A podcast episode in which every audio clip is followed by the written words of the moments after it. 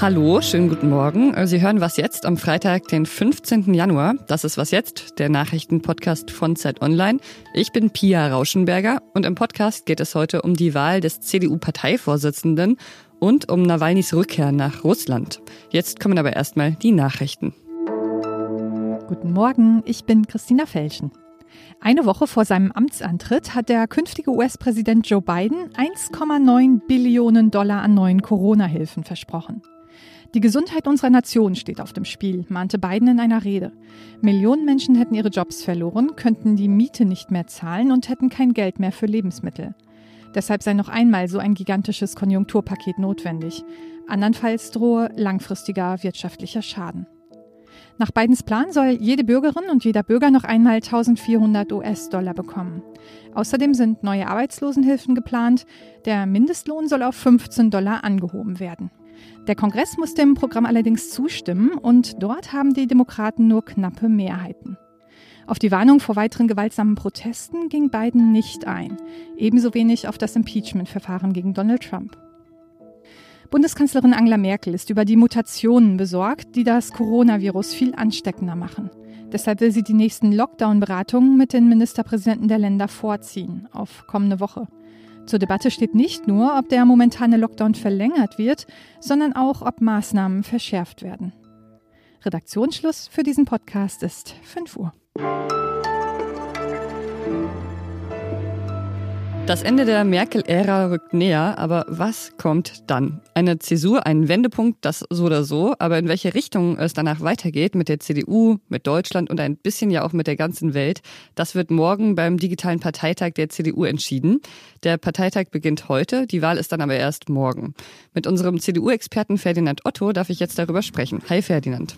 Hallo, grüß dich. Die CDU steht vor der Richtungsentscheidung, das äh, heißt das jetzt immer überall.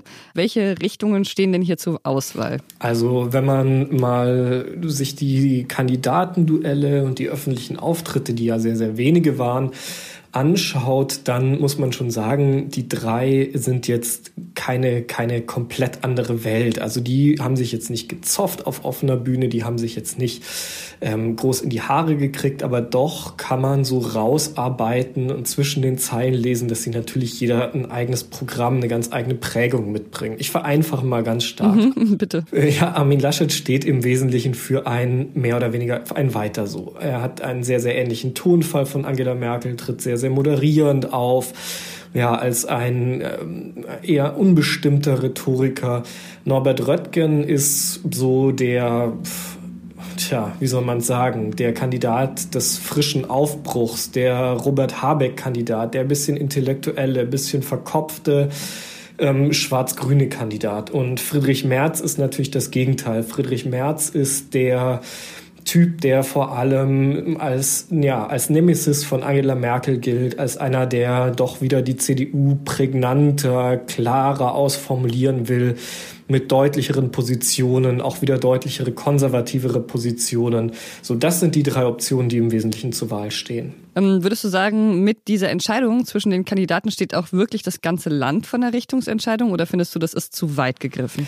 Also es ist zumindest eine Vorentscheidung. Der CDU-Vorsitz ist ja, sagen wir mal so, das erste Sprungbrett dann auch zu einer Kanzlerkandidatur. Aber dass die drei dann auch wirklich Kanzler werden, ähm, bis dahin ist es noch ein ganz schön weiter Weg. Also ich würde sagen, die Kanzlerkandidatur, das ist dann wirklich die große Vorentscheidung darüber, wie es auch mit Deutschland weitergeht. Dass die jetzt automatisch auch gleich Kanzlerkandidat werden, nur wenn sie CDU-Vorsitz werden, das ist wirklich noch nicht ausgemacht. Da gibt's andere Ebenso aussichtsreiche Bewerber Jens Spahn und Markus Söder werden immer wieder genannt. Also das ähm, würde ich jetzt sagen, dass das Deutschland am Samstag vor einer Richt Richtungsentscheidung steht. So weit sind wir noch nicht. Okay. Es gibt ja eine digitale Wahl und dann eben eine Stichwahl zwischen zwei Kandidaten. Und laut aktuellen Umfragen liegt Friedrich Merz leicht vorn, hat aber schon Vorsprung eingebüßt. In die Stichwahl kommt dann wahrscheinlich trotzdem er und ähm, eine andere Person, die gegen ihn antritt. Was hältst du denn von der Theorie, dass die Person, die gegen ihn antritt, äh, die Stichwahl wahrscheinlich gewinnen wird? Also so war das ja schon auf dem Parteitag 2018. Da hat äh, Friedrich Merz ähm, mit äh, ziemlich großem Popularitätsvorsprung auf Basisebene unter den einfachen Mitgliedern, auch so bei diesen ganzen ähm, Townhall-Veranstaltungen, ist er da in diesen Parteitag rein und hat es dann aber eben ja doch geschafft, quasi das Anti-Merz-Lager zu schließen, zu einer Front zu schließen. Also ich würde schon sagen, die Ablehnung von, von, von Friedrich Friedrich Merz durch weite Teile der Partei wird dann so groß sein, dass es dann, denke ich mal, in der, in der Stichwahl doch auf jeden Fall zu einer, ja, zu einem, einem Schulterschluss von dem Röttgen und Laschet Lager kommen wird, wer dann auch immer dieses Lager anführen wird. Also ich würde schon sagen, nach allen Regeln der, der CDU-Vernunft, wie wir diese Partei in den letzten Jahren erlebt haben, ähm, halte ich eine Wahl von Friedrich Merz doch eher für unwahrscheinlich. Super, danke Ferdinand und viel Spaß auf dem Parteitag. Dankeschön.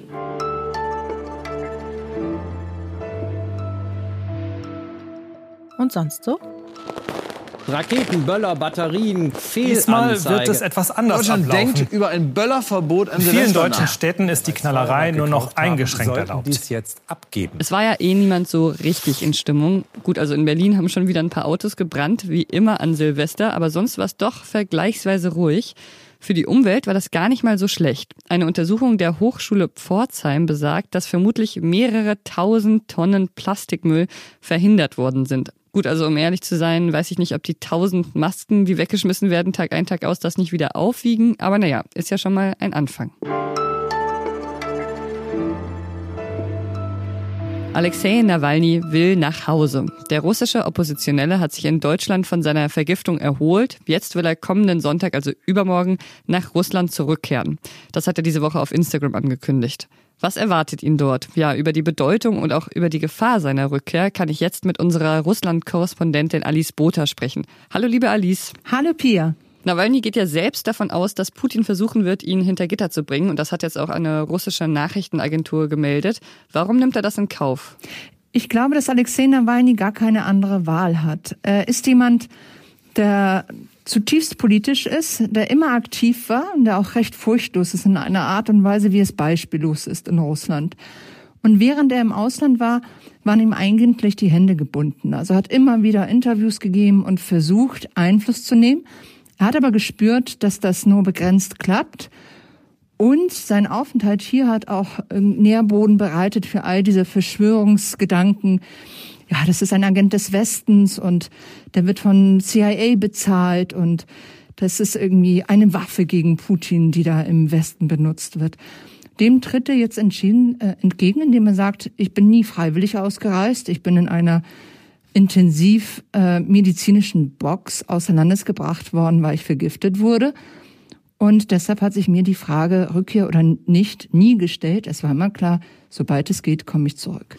Okay, aber wenn er jetzt dann in Haft genommen wird, dann ist er ja überhaupt nicht mehr handlungsfähig, oder? Und außerdem denke ich auch, dass es eine Gefahr gibt, dass es wahrscheinlich einen erneuten Mordanschlag auf ihn geben könnte. Das ist eben die Frage. Er ist jemand, der immer viel riskiert hat. Und ich glaube, dass auch dieser Schritt natürlich sehr riskant ist, mit einem enormen hohen persönlichen Risiko verbunden ist. Aber es ist auch ein sehr klug gewählter Schritt, denn er hat äh, die Welt im Vorfeld darüber informiert, dass er am Sonntag ihm vorhat, nach Moskau zurückzukehren. Das heißt also, dass Medien Bescheid wissen. Alles, was mit ihm passiert, wird absolut medienwirksam äh, geschehen. Es wird Bilder geben von Verhaftungen, es wird Bilder geben davon, falls er abgeführt werden sollte. Und dieses Risiko ist sehr real und auch recht wahrscheinlich. Und das schafft in jedem Falle eine für den Kreml unangenehme Situation. Wir haben hier einen Mann, der mit einem Nervenkampfmittel vergiftet worden ist, knapp dem Tod entronnen ist. Es gibt noch immer keine Ermittlungen bei diesem versuchten Mordanschlag. Alexei Nawalny sagt, das waren FSB, also Geheimdienstagenten. Und nun kehrt er zurück und wird abgeführt. Das ist natürlich eine infame Situation. Insofern ist das ein ganz kluger Schachzug, weil er den Kreml dazu zwingt, sich zu verhalten. Denn man darf nicht vergessen, der Kreml tut immer noch so, als sei Alexei Nawalny absolut bedeutungslos. Sein Name wird nicht benutzt, er heißt immer noch der Blogger oder der Berliner Patient. Der Berliner Patient, das ist wirklich sehr abwertend. Würdest du sagen, solche Inszenierungen können dem Kreml wirklich gefährlich werden? Ich glaube, dass sie in jedem Fall eine unberechenbare Wirkung haben. Wir wissen einerseits, dass sich die Russen nicht so furchtbar sehr für Alexei Nawalny in den letzten Monaten interessiert haben, anders als das Ausland. Andererseits werden seine Videos und seine Untersuchungen, also investigativen Untersuchungen, die er angestellt hat, millionenfach angeklickt. Äh, und insbesondere die Jüngeren verfolgen, was mit ihm passiert. Wenn er nun tatsächlich verhaftet würde und wieder in Russland ist und er zeigt, er ist wirklich bereit, sehr, sehr viel zu riskieren, dann könnte es durchaus sein, dass er es schafft, äh, Menschen zu mobilisieren, die dann sich Protesten anschließen. Ob das der Fall sein wird, bleibt abzuwarten. Aber 2012 ist ihm das durchaus gelungen. Auch da ist er festgenommen worden und als Reaktion darauf gingen extrem viele Menschen in Moskau auf die Straße, vor allem die Jüngeren. Vielen Dank, Alice. Danke dir, Pia. Tschüss. Und das war's mit Was jetzt für heute Morgen. Schreiben Sie uns gerne alles, was Ihnen so zu unserem Podcast einfällt, an wasjetzt.zeit.de. Heute Nachmittag hören Sie hier meine Kollegin Susanne Jahangard mit ausgewählten Nachrichten. Ich bin Pia Rauschenberger. Machen Sie es gut. Du äh, podcastest ja heute, obwohl du eigentlich im Urlaub bist. Das ist ja äh, sehr nett von dir. Was hast du denn äh, sonst noch für Urlaubspläne? Ich gehe eigentlich nur spazieren, meist allein und drehe Runden, die ähm, sehr überschaubar sind.